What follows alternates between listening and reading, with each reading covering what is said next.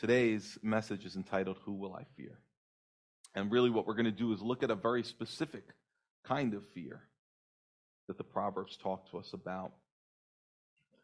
I once saw this sign hanging on a wall. It reads, Do, the, do right and fear no man.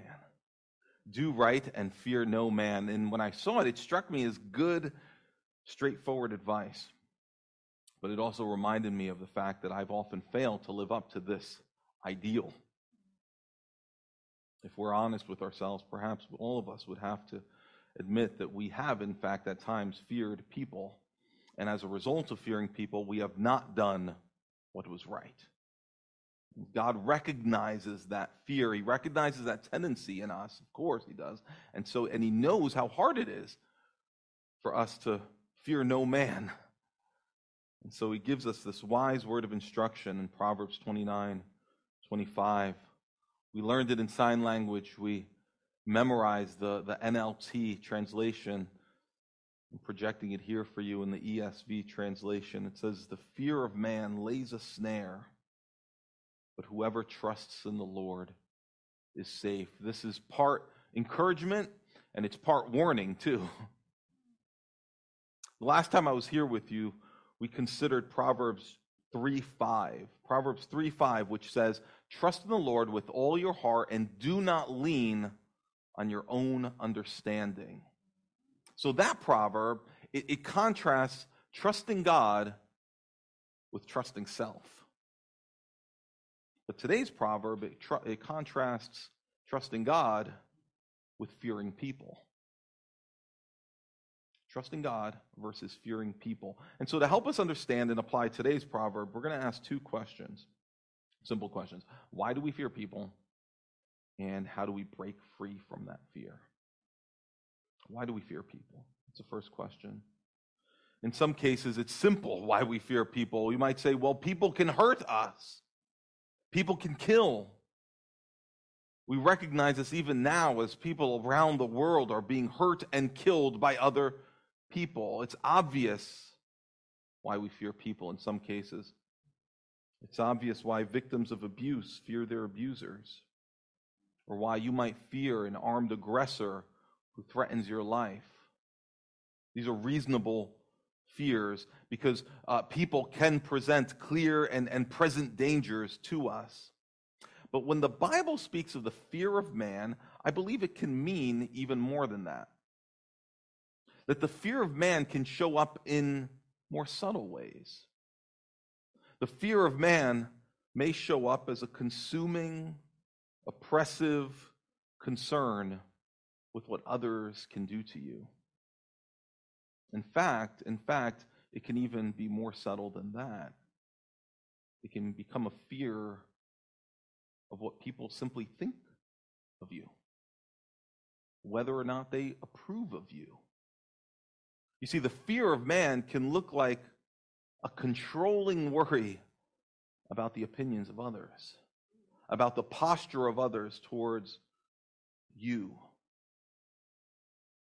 Are you familiar with that kind of fear? Have you ever felt that kind of fear? It can drive you to do things that you regret. That kind of fear can, can stop you from doing what you believe to be good. And that kind of fear, for many of us, it often results in shame. We, we feel awful about it when we see it in ourselves. Why? Why am I so scared of what others think? Why do I long for the smile and the approval of others so much. It, can be controlling.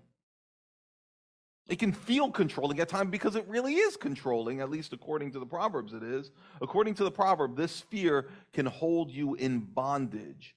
It lays a snare, it becomes a trap that imprisons you. So, for starters, let's, let's each of us try to identify whether this might be a problem for us an author by the name of Ed Welch wrote a, a very helpful book called When People Are Big and God is Small. And in it, he asks some diagnostic questions aimed at identifying this problem in us. And, and maybe these questions will help you. He, here are some of the questions he asks Do you get easily embarrassed?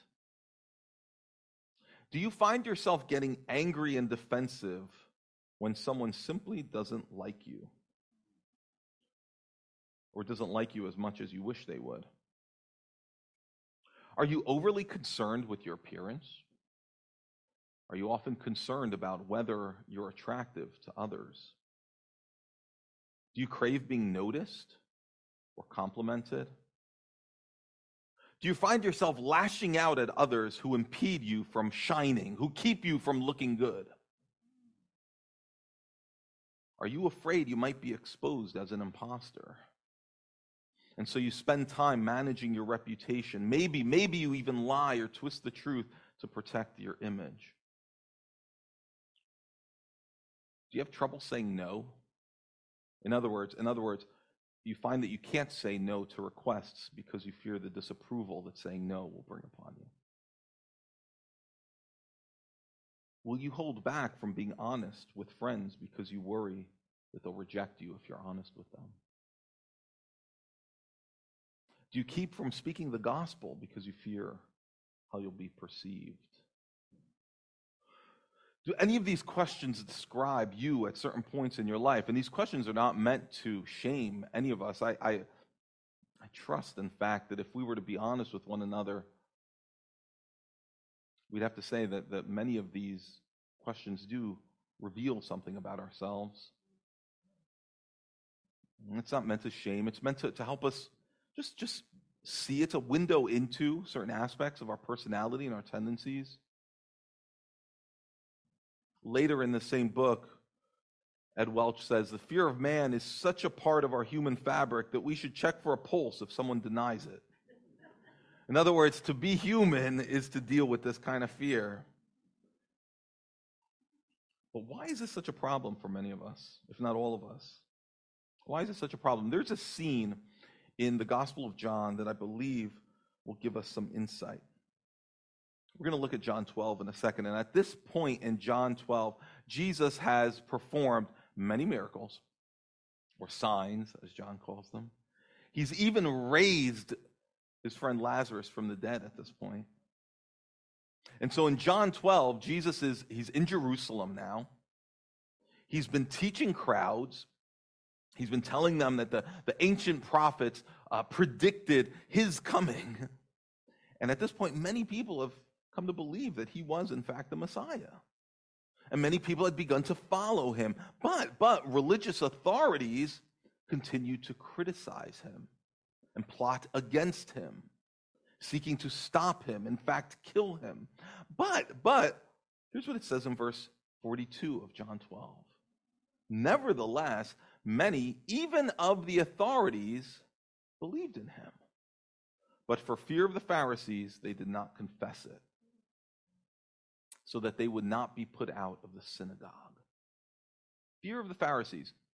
For they love the glory that comes from man more than the glory that comes from God. You see, some powerful people, these were people with influence, they, they feared that if they admitted to believing in Jesus, they'd lose their status. They'd be talked about, they'd be criticized, even ostracized. There, there was a serious price to pay if they were to align themselves with Jesus, and they feared having to pay that price. They were afraid of the Pharisees. For some of them, we say they were really afraid of their own peers. These were highly esteemed people, and they wanted to maintain that esteem. They wanted to maintain that power. And, but the way that John describes them is so perceptive. Because he says in verse 43 they love the glory that comes from man more than the glory that comes from God. And that, that, that love for the glory that comes from man had, had trapped them. Trapped them in a place where they could not be honest. They could not be authentic. Could not be them true, their true selves or voice their true beliefs. And this, this verse really gets at the bottom of it. It shows us where this kind of fear of man originates. Notice, notice in this verse, there's, there's a glory that comes from people, and there's a glory that comes from God. And these folks value the former more than the latter. And that's super important. Because in, in their perspective, you see, people had become very big and the esteem of God had become very small. Now we have to see this. We have to see this. The, the desire for glory, the desire to be honored, is not in itself a, a bad thing. In fact, we were was wired into us by God. This desire to be honored was what when God created the first humans, what did he say to them? He spoke well of them, didn't he? He said they were what? Very good. Very good. You see, the, they were honored by God. He approved of them. He, he held them in high regard. Psalm 84 gets at this. Look what it says there. What is man that you are mindful of him? You see, we look at man and we say, we're, we're nothing. We're, we're small. We're fragile. We're weak. What is man that you're mindful of him, Lord? And the Son of Man that you care for him? Yet, you, Lord, have made him a little lower than the heavenly beings. You crowned him with glory and honor. The Creator has crowned humanity with glory and honor. Humanity was created to receive glory, to receive honor, and we're wired to actually want that. Elsewhere in the Proverbs, we won't look, but elsewhere in the Proverbs, we're told that glory and honor are good things. They should, we should value them. We should live in such a way that would lead to glory and honor. But the question is, who do you want glory from? Whose honor is most valuable to you? Adam and Eve, when they were made, they received honor from God. But they craved something else. And so they traded in the glory that came from God for something else. And they started to, and ever since, frankly, ever since, humanity has been looking for honor and glory in, in all the wrong places, trying to get it from all the wrong sources. And that's the problem we see in John chapter 12. We, we love the glory that comes from man at times more than the glory that comes from God.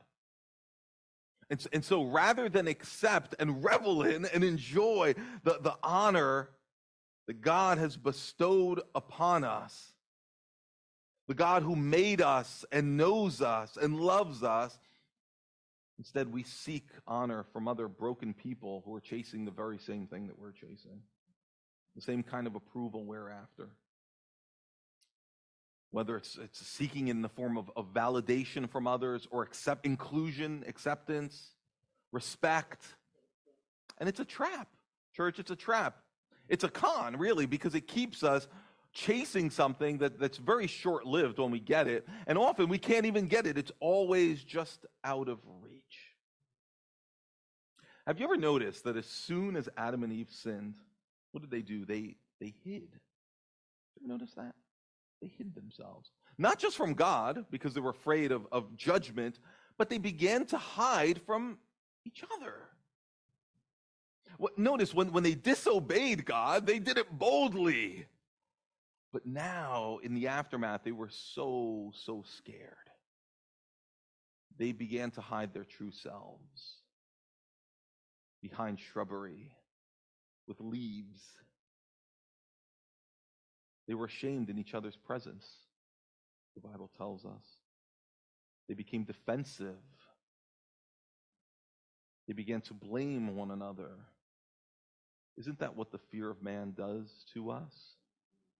It causes us to try to hide and protect and deflect. I'm not saying that Adam and Eve's original sin was the fear of man. It wasn't, it was something else. But what I'm saying is that once sin entered the world, what did it bring with it? It brought with it this controlling insecurity and fear. It, it was a result of the fall. And ever since, humanity has lived with the same insecurity and the same fear. Our desire for glory and honor and validation, wired into us by God, has been warped. So rather than accept the glory and the honor and the acceptance that God gives us, we want it from others. We don't care if God crowns us with honor sometimes. Instead, we say, I, I want you to respect me. And we look for approval in small, sickening ways. And we hide our real selves from others. We try to hide our faults and, and, and present a, a fake self to the world that we hope will be honored and loved. Oh, you see the trap, don't you? You see the, the prison that this puts us in. How do we break free? That's the next question we have to ask. How do we break free? Some who have felt this, uh, have felt trapped in this kind of fear. Maybe you have felt trapped in this kind of fear at times. Maybe you've come up with different strategies. Some people, to break free from this trap, might say, the solution is, is to, to just stop caring about others altogether. I care too much about others' opinions. The, the, the solution is to stop caring about people isolate myself emotionally.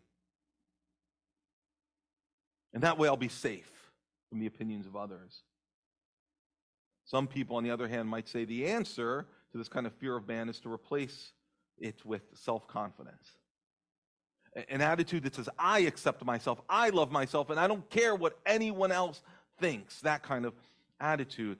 And, and while that, that's, that, while these strategies may be effective to a point, they, they, they come with serious downsides and drawbacks. You see, the first option, it, it turns you into a cold, lonely person who disregards people because you believe they don't matter. And the second option, that, that kind of self confidence option, that strategy, it, it seems a little bit healthier, but, but it depends completely on what you happen to think of yourself moment to moment. You see, when you feel good about yourself, it works.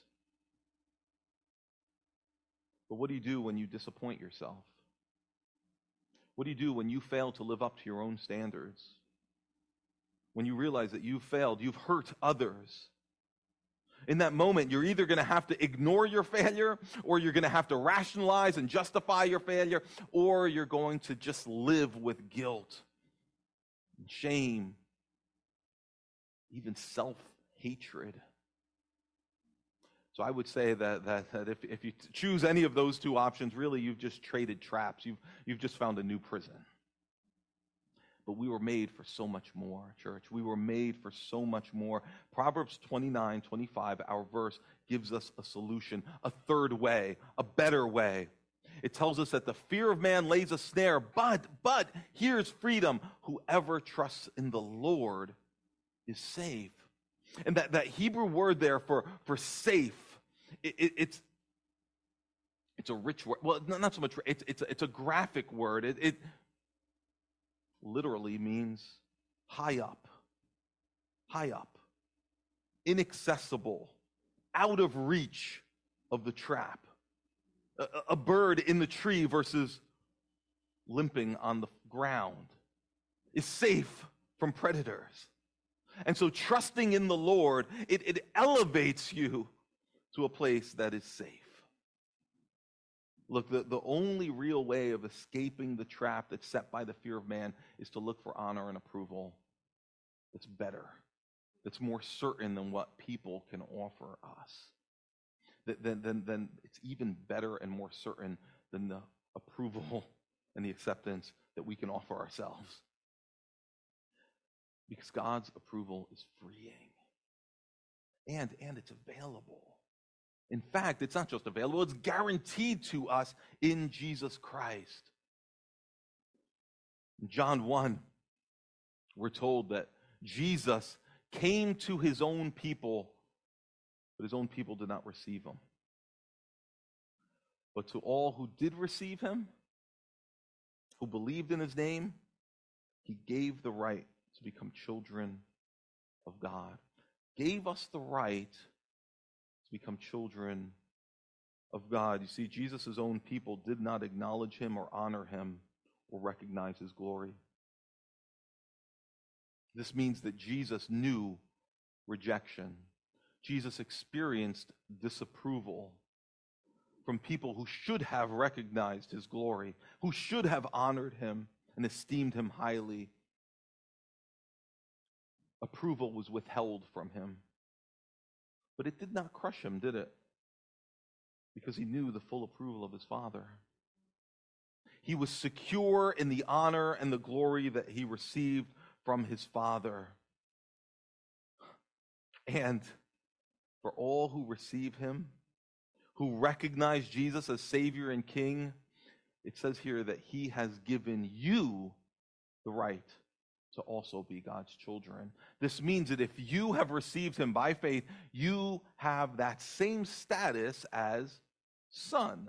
That is the status of approved, accepted, loved, honored. Through your connection to Jesus, you get to enjoy what you were made for, what you long for. He validates you. In the words of Psalm 8, He has crowned you with honor and glory. The same God who looked at Jesus Christ and said, This is my son in whom I'm well pleased, looks at you, his child, and says, This is my child in whom I am well pleased. That's the reality of the gospel. He honors you, He is protective of you, He values you as priceless. Who cares what others think?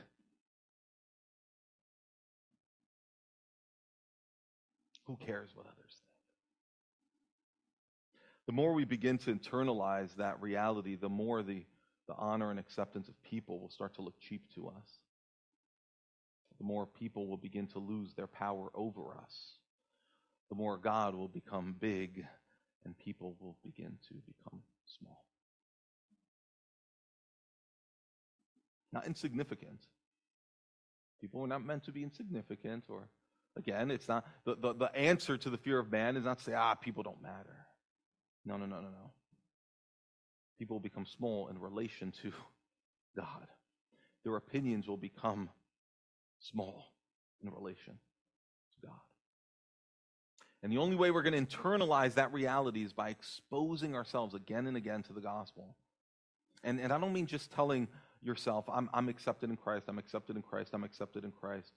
Although that's not, you, you could say worse things to yourself. Actually, that, that may be a, a pretty good thing to repeat to yourself. But it's not some kind of magic pill, right? No, we, we need to actually press into the gospel to see how it speaks to our fears our fear of people in specific ways.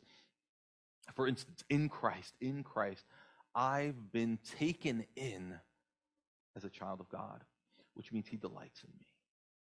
I, I so want to belong, and with God, I belong. In Christ, God sees us as righteous, as acceptable, in right standing with Him.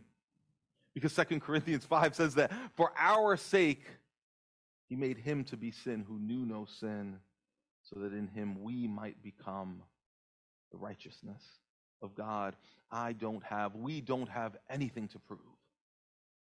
Jesus fulfilled our desperate need to, to measure up. In Christ, we're not alone, He's always with us. That means that I can say with confidence, The Lord is my helper. I will not fear what can people do to me? In Christ, I now have the Spirit of God living in me. For God gave us a spirit not of fear, of power, love, and self control.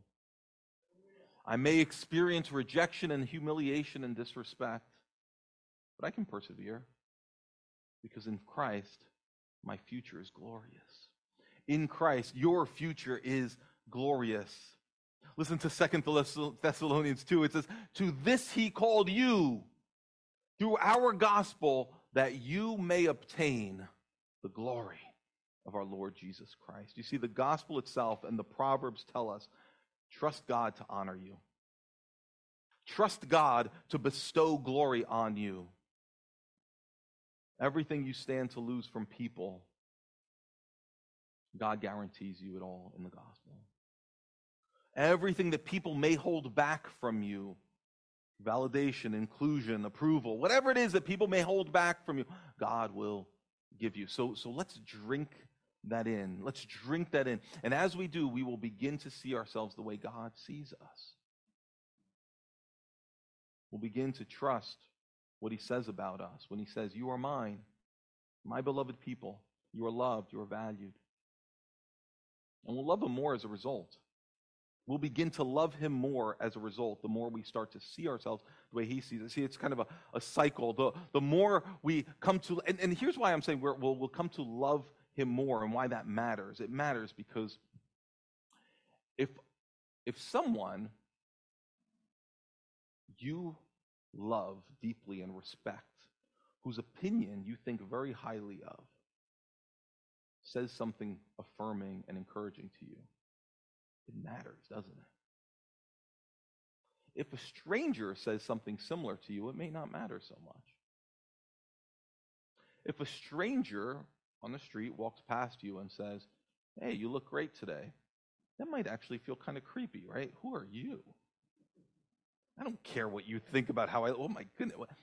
But if someone you care deeply about says, You look great today, it, bolsters you up. Why? Because their opinion of you matters, because you love them and you respect them. So the more we grow to love God, the more his opinion of us will carry infinitely more weight than the opinion of our peers, our family members, our colleagues, etc. Look at what Paul says in 1 Corinthians 4. I'm going to show it to you. Paul here was he was being judged by the people in Corinth. They were criticizing him, doubting him. How did he respond?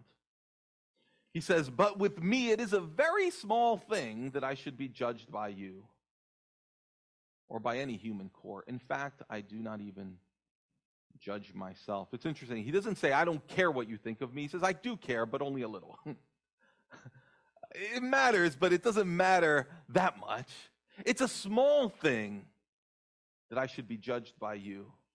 In fact, it's a small thing to me to be judged by anyone. In fact, he says, even my own opinion of myself is small. It doesn't matter that much. Why, Paul? He says, I'm not aware of anything against myself, but I am not thereby acquitted. In other words, I have a good conscience. But that's not what makes me feel good about myself. It is the Lord who judges me, he says. The estimation of the Lord had come to mean so much to Paul that the opinions of others and even his own opinion of himself became small. And, and, and if you read that passage in the context, you'll see that, that, that this freedom from fear this freedom from the fear of man, it didn't turn Paul into, into a kind of self, self-assured, cocky jerk. What it did instead is it turned him into a man who wanted to serve God and serve people. He became a man who wanted to faithfully serve God and serve people because he was no longer auditioning. All he cared about now was being faithful and he was free to tell people about where they could find the kind of freedom that he had found. What if this were true for us, if we were freed in such a way? You see, because when we're craving the, the approval of others and chasing it, we can't really love them very well. You can't love the people that you fear, frankly. Not fear in this way because because when when when we're craving and and, and doing everything we can to get people's smile their approval we're, we're using them aren't we? We're using them to bolster our own sense of self-worth. But trusting and fearing god it frees us up to love people rather than fear them. You see the power in that because of the gospel every conversation doesn't have to be an audition you, you have nothing to prove you no longer have to compete with others for honor. Instead, now you can give out honor and share glory. We all want to be honored, church. We're going to keep trying to get honor from family or colleague or colleagues or even strangers unless we believe that there's a greater honor that comes from God.